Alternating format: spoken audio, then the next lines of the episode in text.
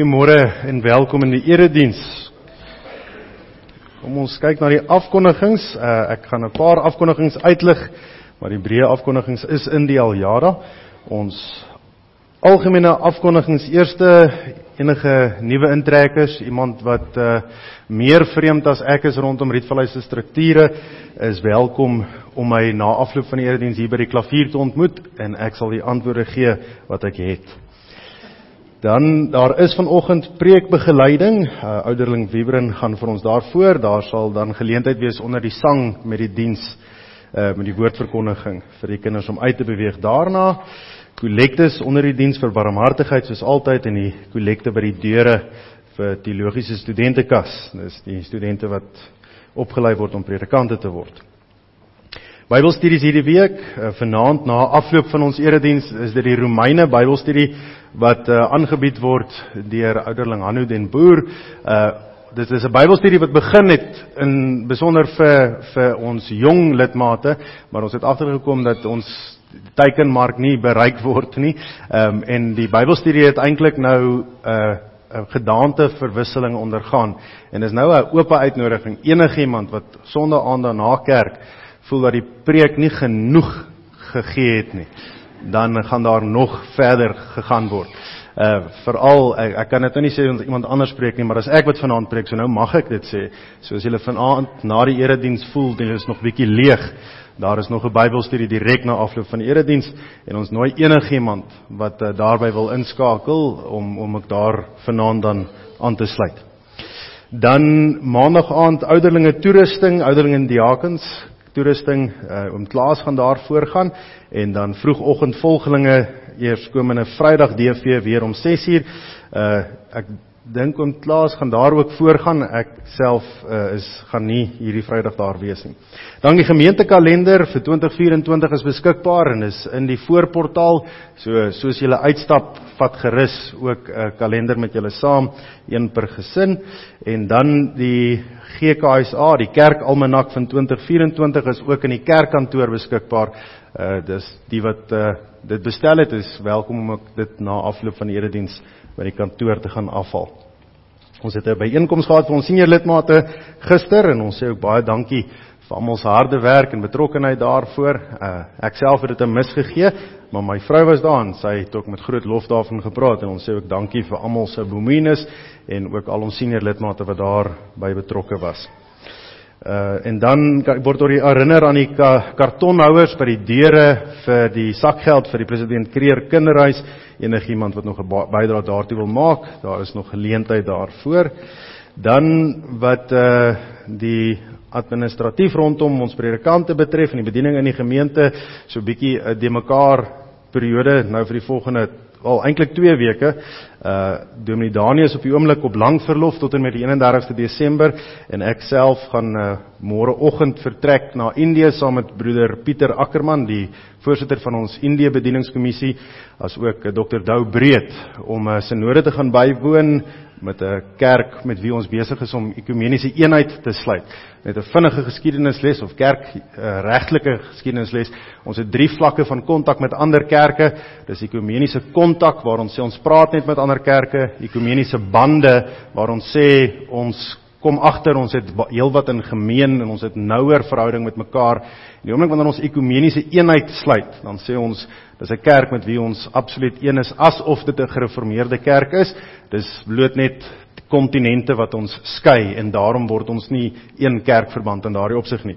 Nou hierdie gemeente in Indië is 'n gemeente met wie ons nou besig is om ekumeniese eenheid te sluit en dan sit ons met die kerk regtelike dilemma ons het 'n predikant van die GKSA in Indië en hoe maak ons nou as ons nou op mekaar se in mekaar se agterplaas bediening het en dis maar gaan daaroor om om gesprekke te voer in terme van hoe ons dit vorentoe die bediening ook gaan inrig.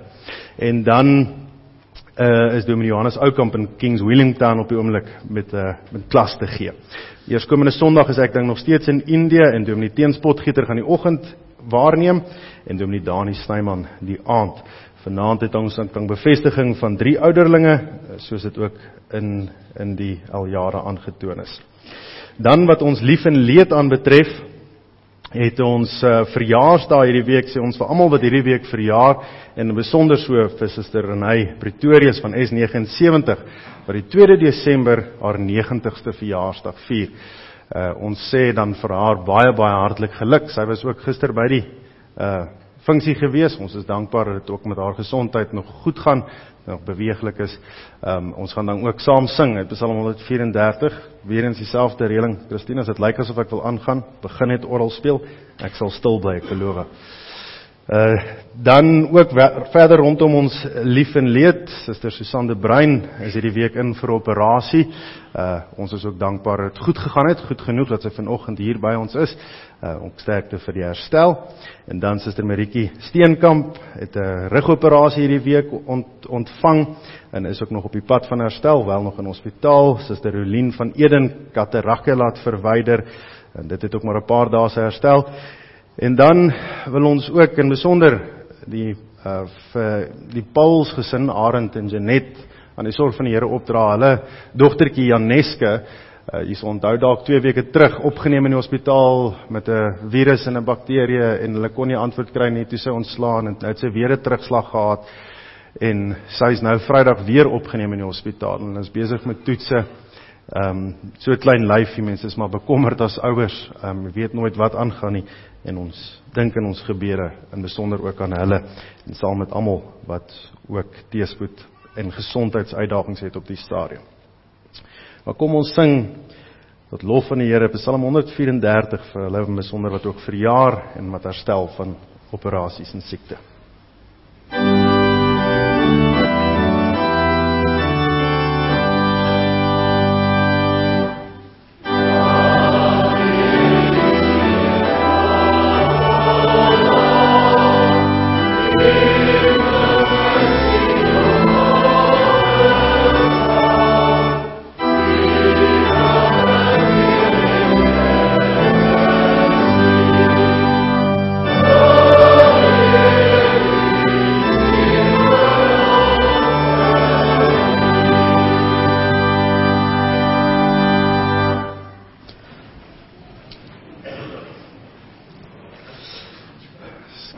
ek net nagelaat om lidmaatsake ook voor te hou met attest of uh, vertrek sonder attest. Ekskuus broeder Sybrand Kreer met dooplidmate Lilian en Nicholas.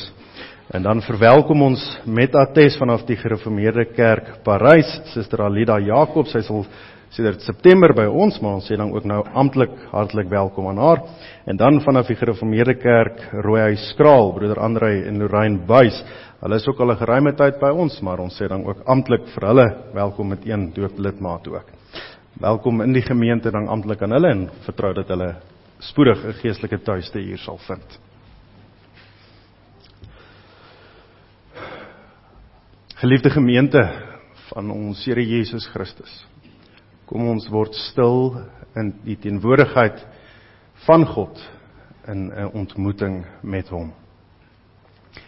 En wanneer ons dit ook so saam openlik verklaar dat ons hier is om 'n ontmoeting met die Here te hê, verklaar ons dit ook vanuit geloof en soos die Here dit vir ons gee, hoe die Here vir ons sê ons ontmoeting met hom moet wees. En ons doen dit vanuit 'n belydenis met wie hy is en wat hy doen. Wanneer ons saam in ons harte verklaar dat ons hulp is in die naam van die Here wat hemel en aarde gemaak het. Wat trou bly tot in alle ewigheid en die werke van sy hande nooit laat vaar nie.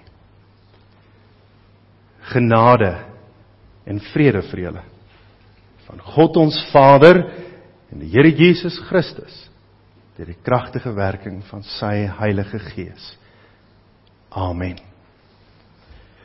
Kom ons sing as lof tot die Here Psalm 18 en ons sing daarvan verse 1, 2 en 5.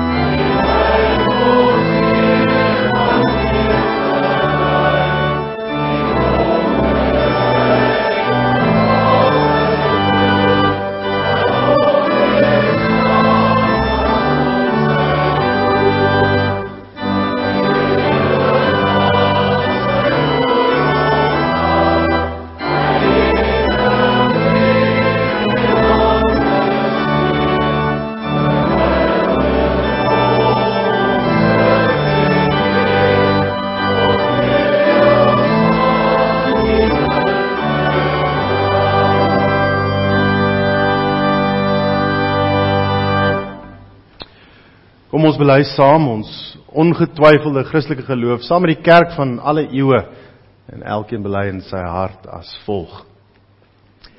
Ek glo in God die Vader, die almagtige, die skepper van hemel en aarde.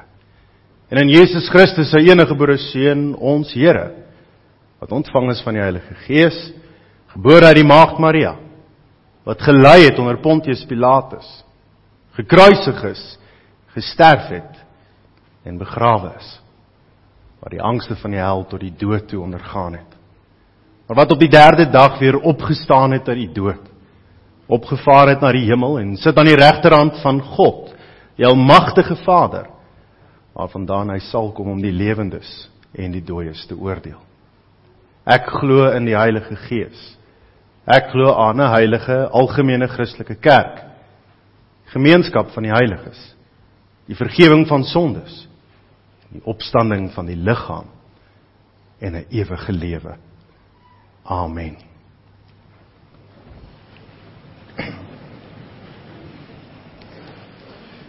Met ons harte verhef in lofprysing tot God en geloof bely van wie hy is en hoe hy homself aan ons openbaar, luister ons ook nou na die wet van die Here vanuit ore en harte geopen deur die geloof wat ons as genadegawe deur God geskenk is. En ek hou die wet van die Here vir ons voor aan die hand van Eksodus 20. Toe het God al hierdie woorde gespreek. Ek is die Here jou God wat jou uit Egipte land uit die plek van slawerny uitgelei het. Jy mag naas my nie ander gode hê nie. Jy mag nie vir jou 'n gesneede beeld maak nie. Enige afbeelding van wat in die hemelruim daarbo of die aarde hieronder of in die water onder die aarde is nie. Jy mag nie voor hulle in aanbidding buig nie. En jy mag hulle nie dien nie. Want ek, die Here jou God, is 'n besitlike God wat kinders laat boet vir die sondeskuld van ouers, selfs die derde en vierde geslag van hulle wat my verwerp.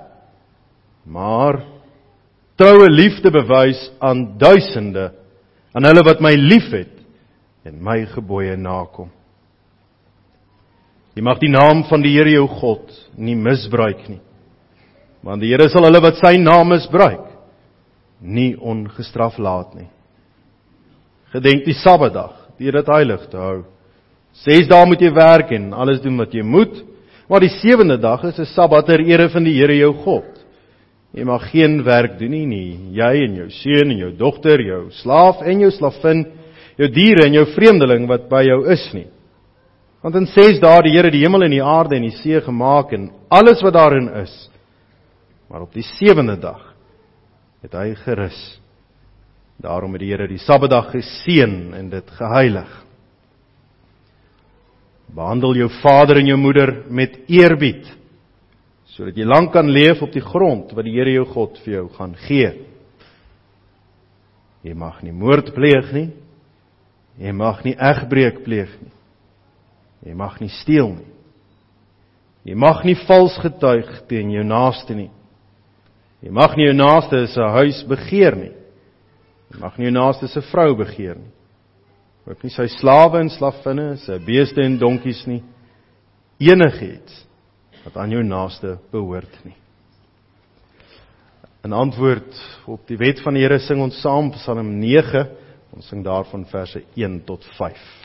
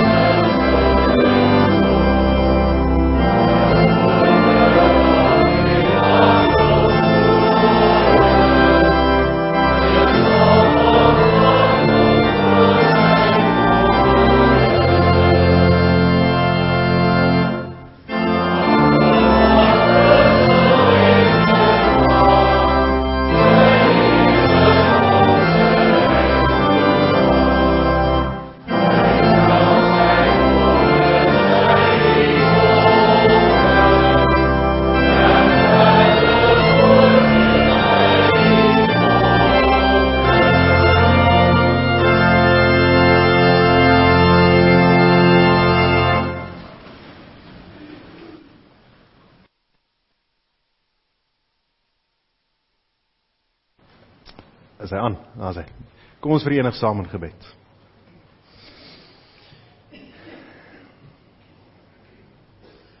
Ons almagtige God Hemelse Vader, ons dankie vir hierdie voorreg, geleentheid om in U teenwoordigheid te mag kom. Volgens U bepaling, soos U dit beskik het. 'n Dag wat U daarvoor afgesonder het. Dat ons tot U mag bid vanuit 'n belydenis van wie U is, wat U doen, hoe U self aan ons openbaar. Maar dat ons vanuit U openbaring ook kan sien wie ons is. Here, want vanuit onsself is ons geneig om ons sonde mis te mis te kyk. Ons verderf nie eers te besef nie. Dat ons geneig is om ander baie swaarder te meet as hoe ons onsself meet. Dat die korrupsie en bedrog van ander ons ontstel en ons vinnig is om dit te wil veroordeel. Maar die korrupsie en bedrog in ons eie harte dit laat ons soms gerieflikheidshalwe as klein en eintlik onopmerklik verbygaan. Maar soos ons ook nou gesing het, Here het ons 'n rede om in lof tot U te kom. En dank erkenning vir U oordeel. Ja, dat U regverdig oordeel. Dat ons daarmee saam besef dat U regverdige oordeel die dood vereis. Ewige straf van die verderf. Maar dat ons met dankbaarheid daaroor mag sing want ons weet Hierdie regverdige oordeel het ons Here Jesus Christus op hom geneem. Wat in spite van dit wat ons verdien het hy eerder aan ons vryspraak, verlossing, geloof, hoop en vernuwing kom gee. Dat ons ten spyte van die feit dat ons deur u wet en woord gekonfronteer word met wie ons is en wat ons doen nie in vryheid vervreem ont ontneem word om na u te kom nie. Maar dat ons vanuit die verlossing in ons Here Jesus Christus u naam mag aanroep u mag kom opsoek. En daarom dank ons u ook so vir elkeen wat vanoggend hier is.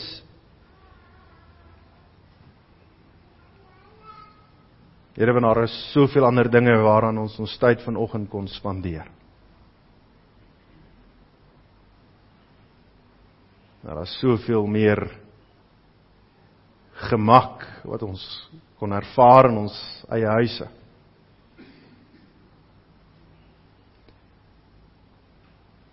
Maar dat hierdie gehoorsaamheidsbesluit om nie vir onsself te leef nie, maar vir U gehoorsaamheid aan U en U die nodige eer, lof, dank en prys te bring. Dat dit 'n getuienis is van wie U is en wat U in ons harte ook kom vestig het. Daarom is dit ons bede dat ons vanoggend ook in hierdie byeenkoms in hierdie besonderse ontmoeting met U U genade in oorvloed mag beleef. Ons eerstens vra mag u woord en u woord alleen vir ons voorgehou word.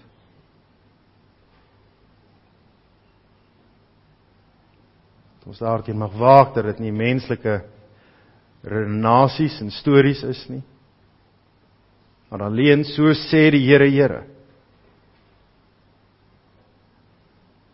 Maar 'n bede vir elkeen van ons wanneer ons onder die geklank van u woord is. Mag u woord ook die nodige vrug dra. Ons harte en gedagtes deur die werking van die Gees in besit neem. En mag ons daar waar ons gekonfronteer word met u woord as dit ons dalk ongemaklik sou laat voel dat ons mag besef dit is u wat ons in ons gewetens aanspreek. Mag ons in gewilligheid deur die werking van die gees die knie voor u buig ons eie wil neerlê alleen soekend wees na u wil En so hier is dit ook u belofte dat u ons daardeur in stand hou. Dat u ons bewaar. Dat ons veilig onder u geopenbaarde woord vanuit die besondere genade mag leef. Ons dankie dat ons dit so mag besef. En al weet u dat elke woord op ons lippe en ons tong gaan wees voordat ons dit uiter dat ons dit nog steeds so van U mag vra. Dat ons onsself ook daarvolgens wil instel. Vir die besondere genade wat ons vanuit die verlossing in ons Here Jesus Christus het, dank ons U. Maar bly daarom ook vir die algemene genade en versorging van elke dag. Dink ons aan elkeen wat in die afgelope tyd deur siekte beproef is wat operasies ondergaan het. Dank ons U vir die geneeskunde wat 'n gawe uit U hand is. Maar dank ons U dat ons U as die groot geneesheer mag aanroep ook. Dink ons aan elkeen wat nog op die pad van herstel is. Maar in besonder by name dink ons aan klein Janeske Mag U ook daar naby wees. Mag U uitkoms skenk.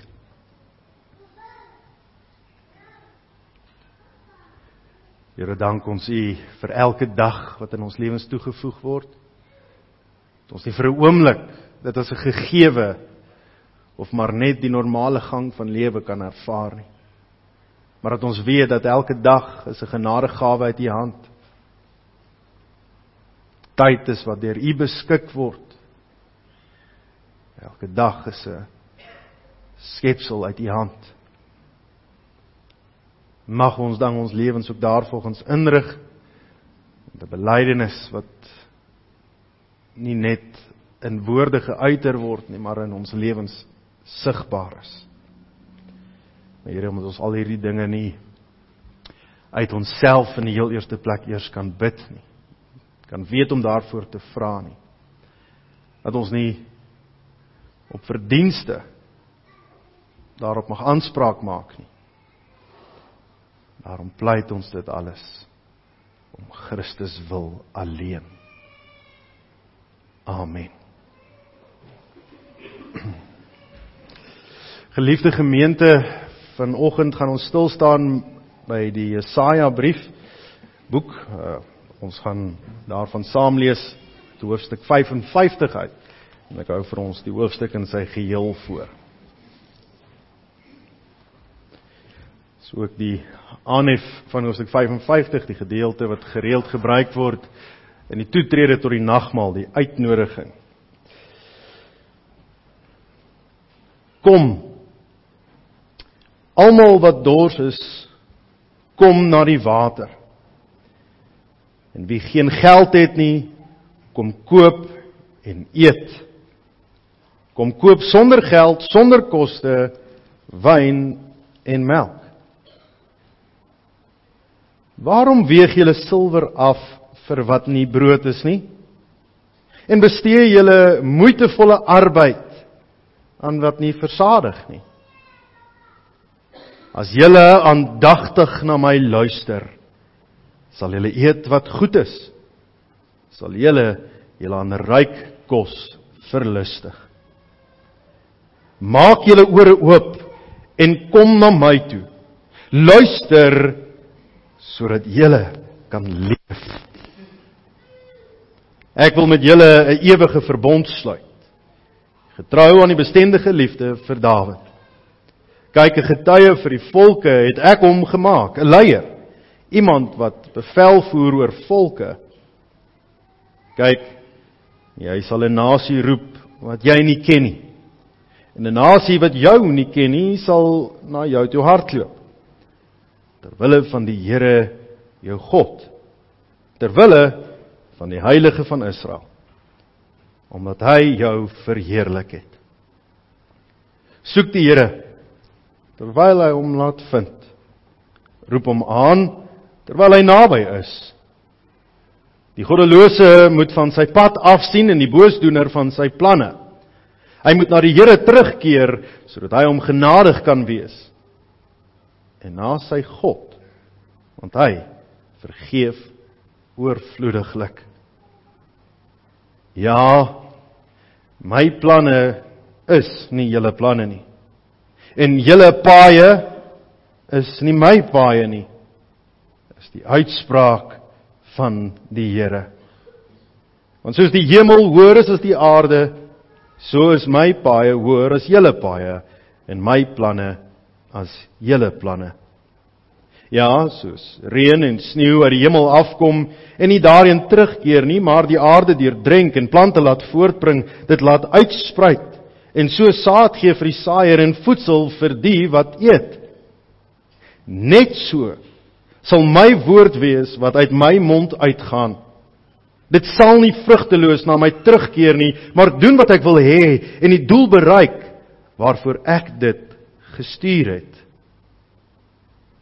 Ja, met vreugde sal julle wegtrek en in vrede gelei word. Berge en heuwels sal voor julle in jubelkrete uitbreek en al die bome van die veld sal hande klap. In die plek van doringstruike sal sipresse groei. In die plek van distels sal mirtebome opkom. Dit sal vir die Here tot roem wees. As 'n ewige teken sal dit nie afgekap word nie. Ons lees tot sover vanuit die woord van die Here. Ons gaan dan nou ook saam sing as deel van ons woordverkondiging uit Psalm 8 en ook geleentheid gee vir die kinders om uit te beweeg vir preekbegeleiding. Sing Psalm 8 verse 2, 4 en 5.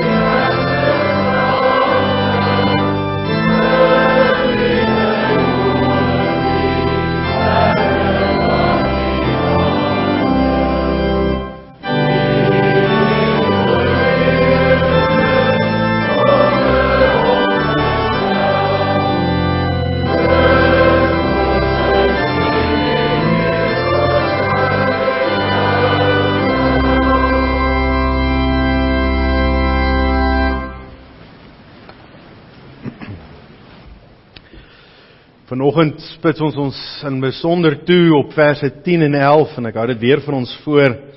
Die Here begin met 'n 'n beeld, 'n algemene beeld van alledaagse gebruik wat aan elkeen goed bekend en verstaanbaar is en wys dan ook die implikasie daarvan ten opsigte van hoe hy te werk gaan in hierdie wêreld. Van vers 10 en 11: Ja, soos reën en sneeu uit die hemel afkom en nie daarheen terugkeer nie, maar die aarde deurdrink en plante laat voortbring. Dit laat uitsprei en so saad gee vir die saaier en voedsel vir die wat eet. Net so sal my woord wees wat uit my mond uitgaan.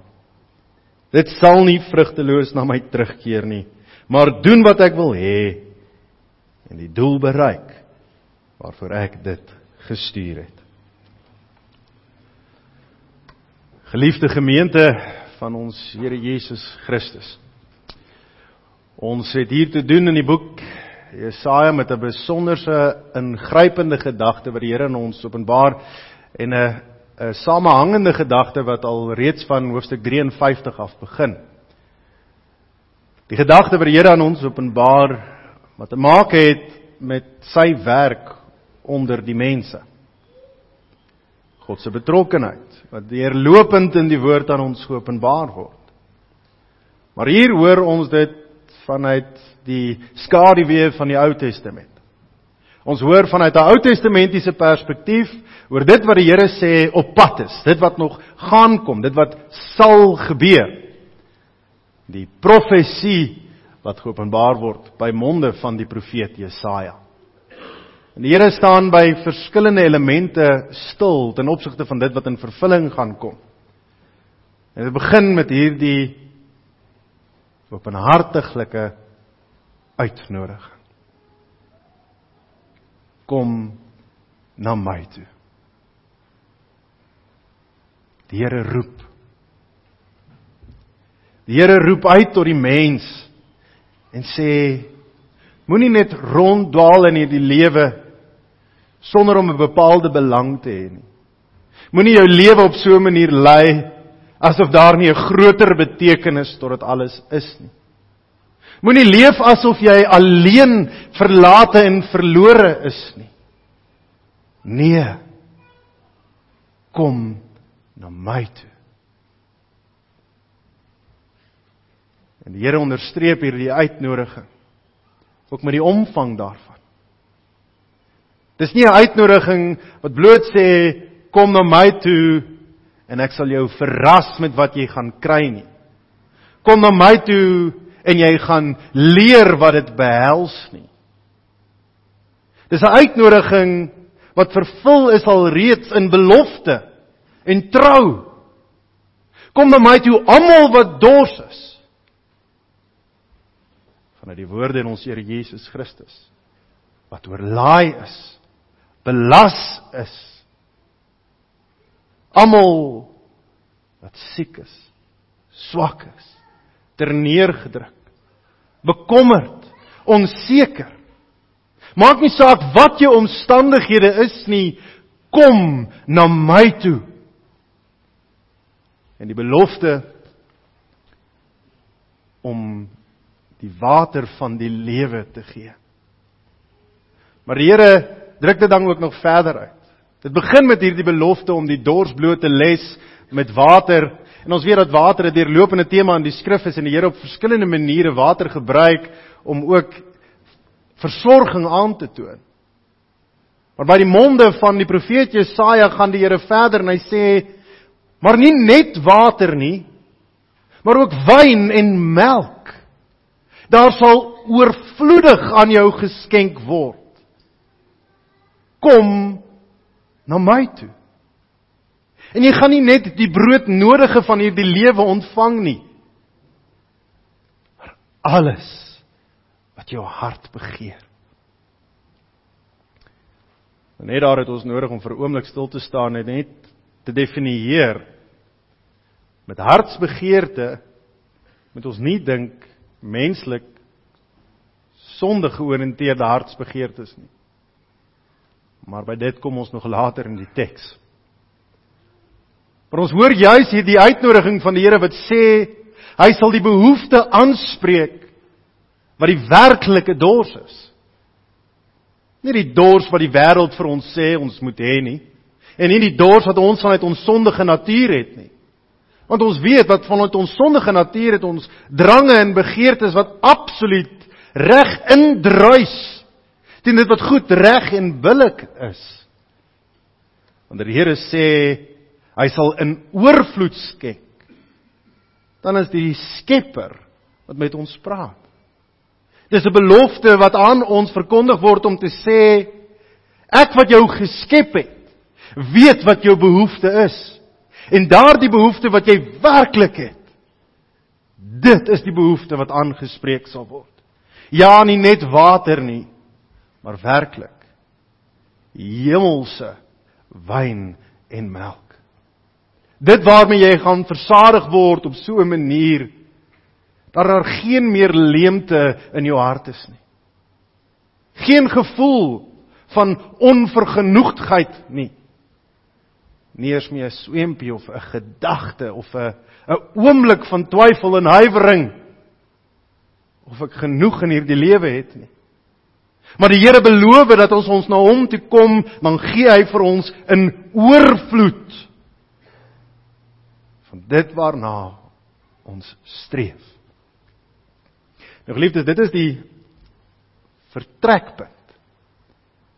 Die gedagte waarin die Here ons nader roep Maar dan gaan hy ook verder en sê vermaanend in 'n sekere sin, sin dat ons geneig is om dit wat die Here gee te verkwansel. 'n Waarskuwing en 'n vermaaning wat sê maar maar waarom koop julle brood wat julle nie gaan versadig nie met silwer? Waarom verruil julle iets wat substantief is so silwer vir brood wat nie voed nie? En ons kan idiomaties ook daarna kyk en en besef dat wat die Here ook aan ons voorhou is waarom verruil ons iets wat waarde het vir dit wat leeg is? En dit word onderstreep in die opvolg as die Here sê hoekom bemoei julle julleself met arbeid wat op niks uitloop nie. En dan dink ons hier juis aan iets soos tyd.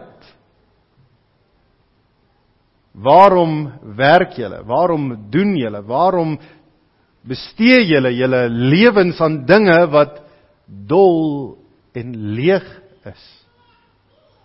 Waarom gaan julle in hierdie lewe in en doen dinge wat werklik nutteloos is?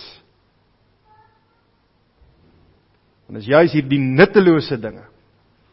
Hierdie dinge wat geen waarde het nie waarin baie van ons inspanning ingaan. Ons het nie te lank terug nie ook in die prediking in besonder by prioriteite stil gestaan. Gedink aan goed soos stokperdjies. Praat oor goed soos TV kyk. Nou hier is die konkrete dinge in die leefwêreld waarin ons leef. Wat natuurlik ver verwyderd is binne die konteks van Jesaja. Maar hoeveel te meer nie vir ons 'n beginsel om oor na te dink nie. Dit wat ons as as as ontspannend beskou om iets daardeur te kry, ontspanning.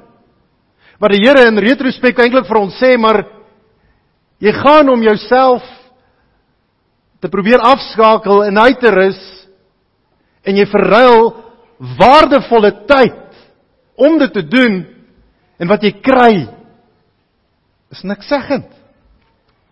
Jy dink dit gaan jou versadig maak, maar dit is leeg. Jy dink jy gaan ontspan. Maar hou jou kop, jou verstand, jou gedagtes besig met dinge wat jou eintlik van die Here af wegneem. En ons kan groter en kleiner probleme daarmee probeer identifiseer. Sê ja, as hulle as daar nou 1 of 2 of 3 of 50 keer in 'n fliek gelaster word, gaan dit my mos nou nie beïnvloed nie want ek weet dit is verkeerd en ek distansieer myself daarvan. Maar ons moet dit meet vanuit die vertrekpunt waar die Here vir ons sê ons doen iets waarin ons tyd spandeer met die doel om dalk te ontspan. Maar dis iets wat daarop uit is om God te belaster, dan is die belaster maar een van die probleme waarmee ons sit. Dan is dit maar 'n enkele dilemma waarmee ons gekonfronteer word. Want die hoofsaak is eintlik sou dit nie vir my meer ontspannend gewees het as om vir 2 ure 'n fliek te kyk waarin die Here se naam uitelik gebruik word om elke hoek en draai vir 2 ure lank te sit en Bybel te lees nie. Broer en suster, dit klink dalk baie idealisties. Wie van ons wie van die onder ons doen dit ooit? Ons het bloot mos net nie die tyd nie. Maar dit waarmee die Here ons konfronteer is as jy tyd het om 'n fliek te kyk, is jou lewe nie so gejaagd nie. As jy tyd het om 'n reeks te volg, dan is jou lewe nie so gejaagd nie. Maar wat dit van ons verg is opoffering. En dit is juis die vermaning waarmee die Here dit opvolg wanneer hy sê want my paaie is nie julle paaie nie. En my wil is nie julle wil nie. My gedagtes, my denke is nie julle gedagtes en denke nie. Want ons kom na die Here toe met ons wenslysie. Sê Here, ek ek gaan tyd maak vir U. Sodra ek die volgende episode van dit of dat gekyk het. Dan is dit so goed geskryf en eindig dit op so hoogtepunt, klimaks dat ek die volgende episode maar moet kyk. As dit klaar gekyk is dan is dit laat en môreoggend moet ek vroeg opstaan vir werk. Maar om my gewete te sis, sal ek dalk 'n vers of twee lees, miskien nie eers nie. Maar ten minste 'n vlugtige skietgebedjie hê. Daarop antwoord die Here en sê: Soek die Here terwyl hy hom laat vind.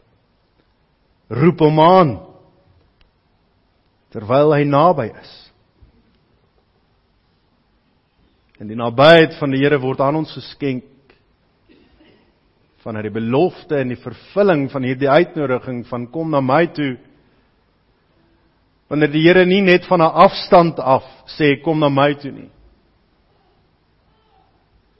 Maar dat hy in menslike vorm aarde toe kom. Homself in die vlees en die mens van ons Here Jesus Christus kom openbaar. En dan hierdie belofte nog verder verdiep maar aan die kruis sterf. Wanneer ons vernuwe word.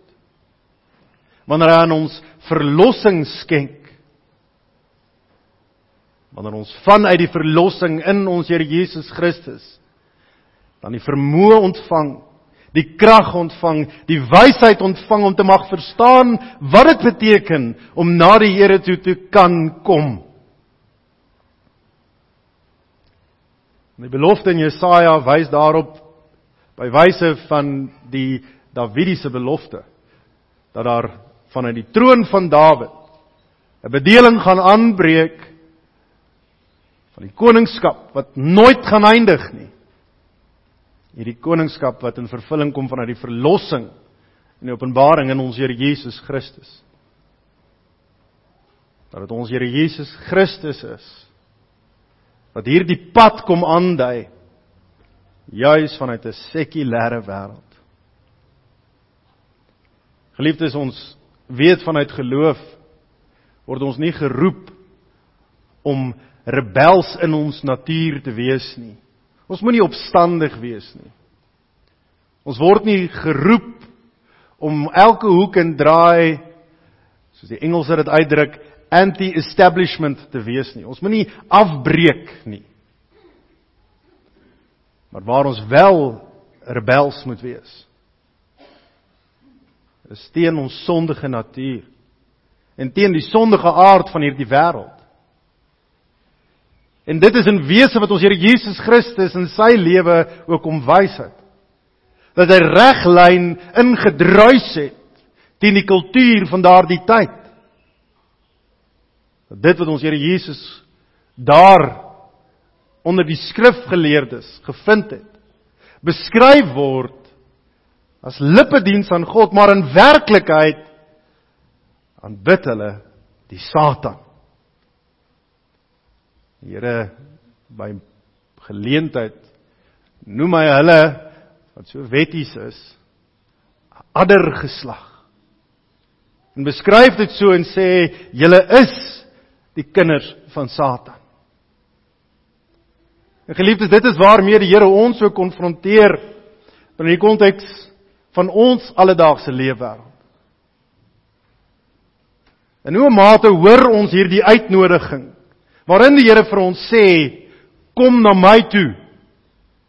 En ons sê vir die Here wag net 'n bietjie. Of Here kan ek kan ek gedeeltelik kom? Kan ek maar net die die water kry, die die res kan U maar hou? Of die melk en wyn klink goed, maar die res wil ek nie aandeel hê nie. Dit wat die Here vir ons beskryf is 'n lewe van oorgawe. En hy beskryf dit dan juis as die impak wat sy woord in ons lewe sal hê.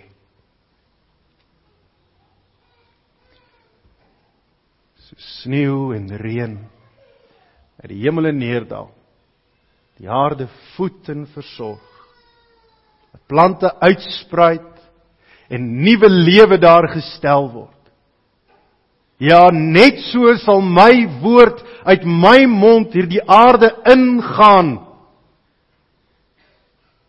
en sal nie vrugteloos na my toe terugkeer nie. Nee, dit sal sy doel bereik. Dit sal doen wat ek dit daarvoor gestuur het. Dan kyk ons tweeledig na hierdie uitspraak van God. Weerens in die heel eerste plek die woord wat uit die mond van God kom waardeur God alles geskep het. Die woord wat vlees geword het. Ons Here Jesus Christus wat aarde toe gekom het, die woord van God wat in vlees geopenbaar is aan ons en wat nie vrugteloos teruggegaan het, opgevaar het in die hemel nie, maar wel sy doel bereik het. Wat die verlossing aan die mens kom skenk het. Wat kom vernuwe het, kom verander het. Wanneer ons bely dat God se woord alreeds hierdie impak het, dan is die fondasie gelê vir die Here se woord om nog verder het die impak in elke gelowige se lewe te hê.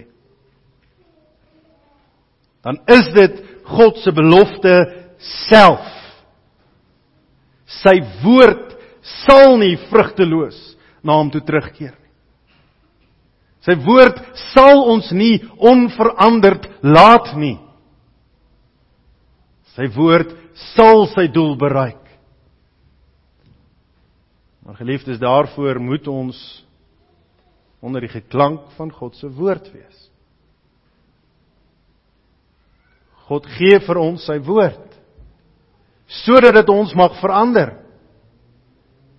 God gee sy woord sodat die wêreld daardeur verander kan word. En wat getuig die wêreld?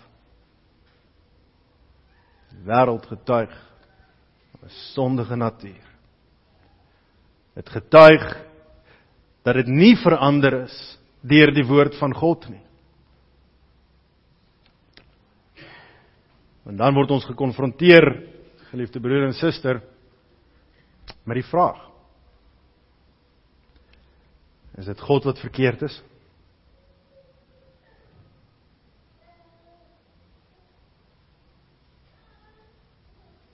het God die werk van sy woord oorskat.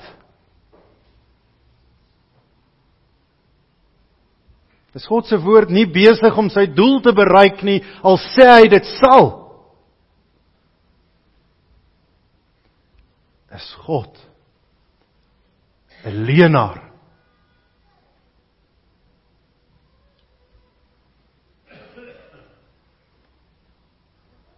Want as ons sê ons hou ons genoegsaam besig met die woord van God.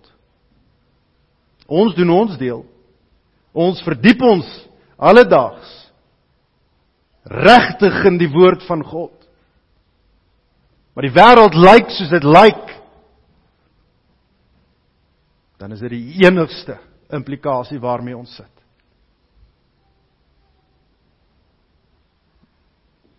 Maar dan kan ons nie anders as om sulke uitsprake in totaliteit te verwerp en te veroordeel nie. Want God is waarheid. God kan nie jok nie. God is alwetend en almagtig en wat hy sê is vas. En dan moet ons die fout by onsself gaan soek. En hoe mate laat ons toe dat ons sondige natuur die woord van God nie toe om te werk soos dit moet nie. Het sy of dit dit weens 'n gebrek aan toewyding en verdieping in die woord van God is, die tyd bloot net wat ons daarin spandeer,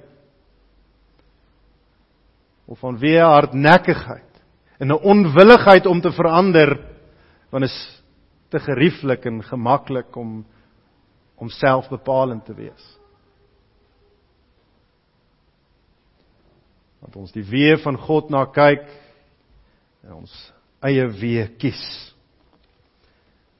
Die planne van God hoor en voorkeur gee aan ons eie planne. En dan sluit ons teks nog af, geliefde broer en suster, met 'n opvolgbelofte in die vertrekpunt belofte. Die Here wat uitnooi en sê ek sal vir julle alles gee wat julle nodig het. Dan hoor ons hoe dit beskryf word van vers 12 af hoe die sondige gevalle wêreld skoon en nuut gemaak sal word. Dieselfde taal selfde woorde wat gebruik word in die sondeval ook hier. Ons hoor van wie hele toedoen van wie hele sonde Adam en Eva sal die wêreld besaai word met dorings en dussels. Dan hoor ons in die plek van doringstruike sal sipresse groei in die plek van distels sal mirtebome opkom. Dit sal vir die Here tot roem wees as 'n ewige teken sal dit nie afgekap word nie. Ons weet dit wys ook op die ou end na die nuwe Jerusalem dat dorings en dussels in totaliteit vernietig sal word met die wederkoms van ons Here Jesus Christus. Maar tog is hierdie 'n belofte waaraan ons nou ook reeds mag vashou in geloof. 'n Belofte veranker in God se woord wat sy doel sal bereik. God se woord wat sal verander, sal vernuwe, sal herskep, sal hervorm.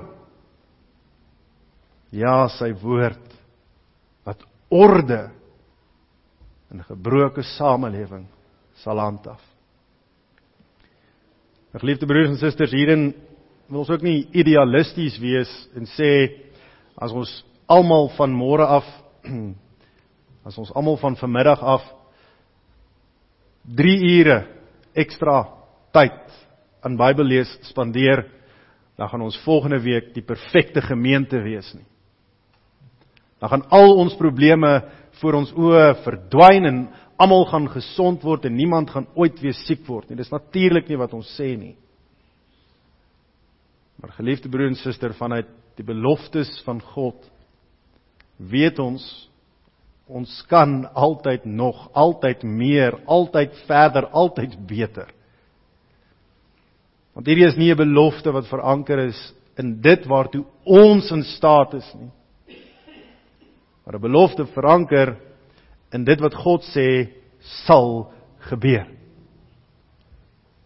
Daar waar sy woord voorop staan in 'n samelewing.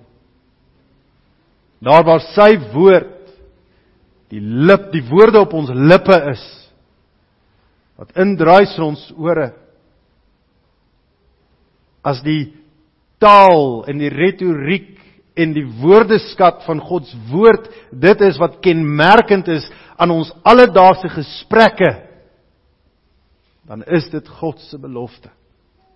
Dan sal sy woord sy doel bereik. Dan sal die liggaam van Christus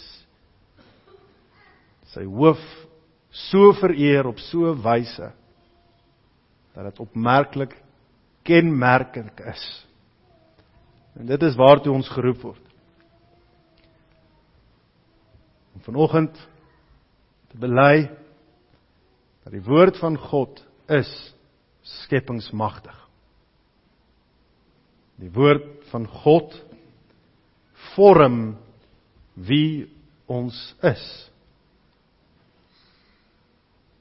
En daardeur sal die woord van God ook orde op so 'n manier onderling in 'n gemeente, in 'n huisgesinne, in 'n samelewing vestig wat getuig van hierdie beloftes van God, van die dorings en die dussels wat verwyder is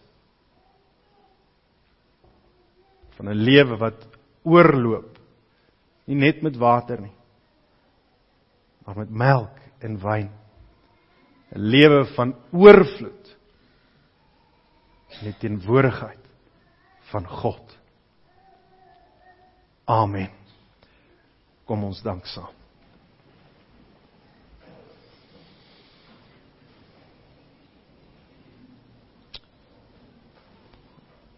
Ons almagtige God en Hemelse Vader. Ons dank U dat ons mag weet wie U is. Dat U self aan ons openbaar. En dat ons op grond van wie U is ons lewens ook daarvolgens mag ja, vanuit die verlossing in ons Here Jesus Christus selfs wil ook inrig. Dat ons elke dag onsself sal afvra wat doen ons wat eintlik in wese in stryd is met ons verhouding met U? Wat kan ons nog neerlê om nader aan U te kom? Watter sonde kan ons afsterf? Maar ook in hoe mate is ons eintlik in staat by magte om meer tyd en bemoeienis met U woord te maak?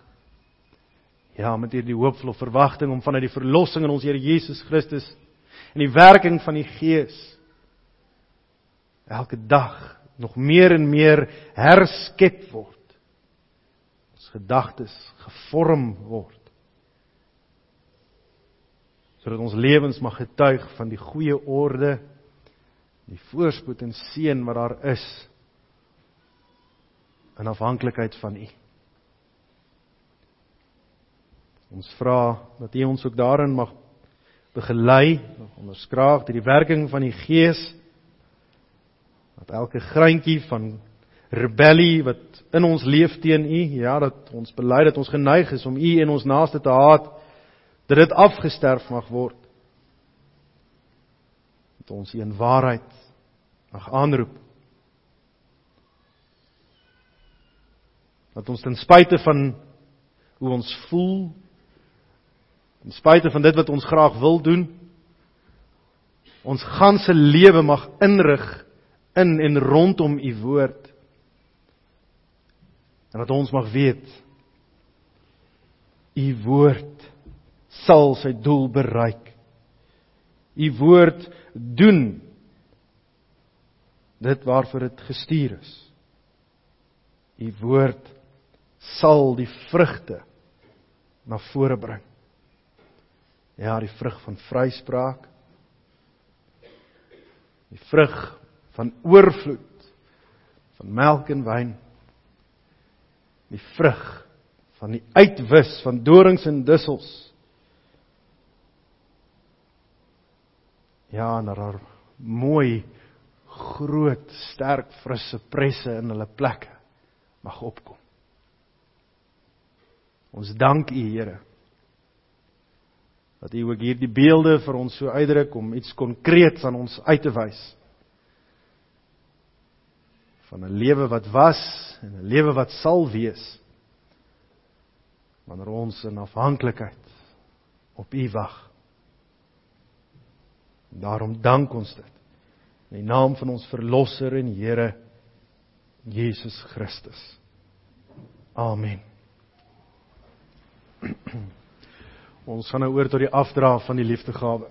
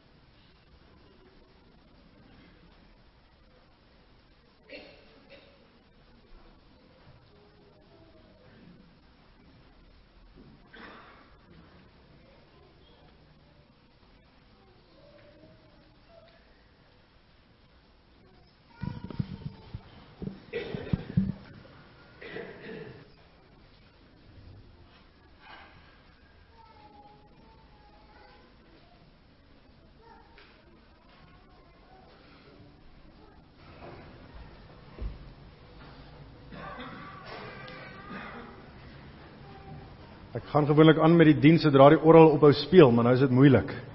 Kan ek ander en kry by die diakens, kan ek maar voortgaan met die diens. Dit lyk my so. Kom ons antwoord deur saam te sing Psalm 33. Ons sing daarvan verse 3, 5 en 6.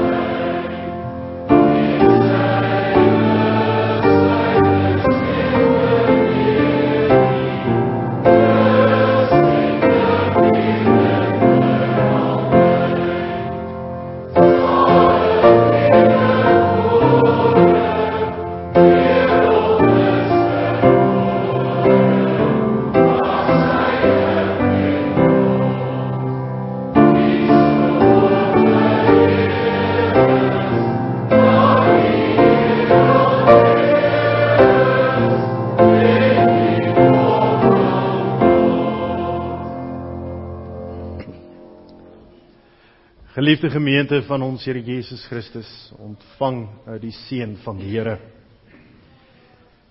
Die Here sal u seën en u beskerm. Hy sal tot u redding verskyn en u genadig wees. Hy sal u gebede verhoor en aan u vrede gee. Amen.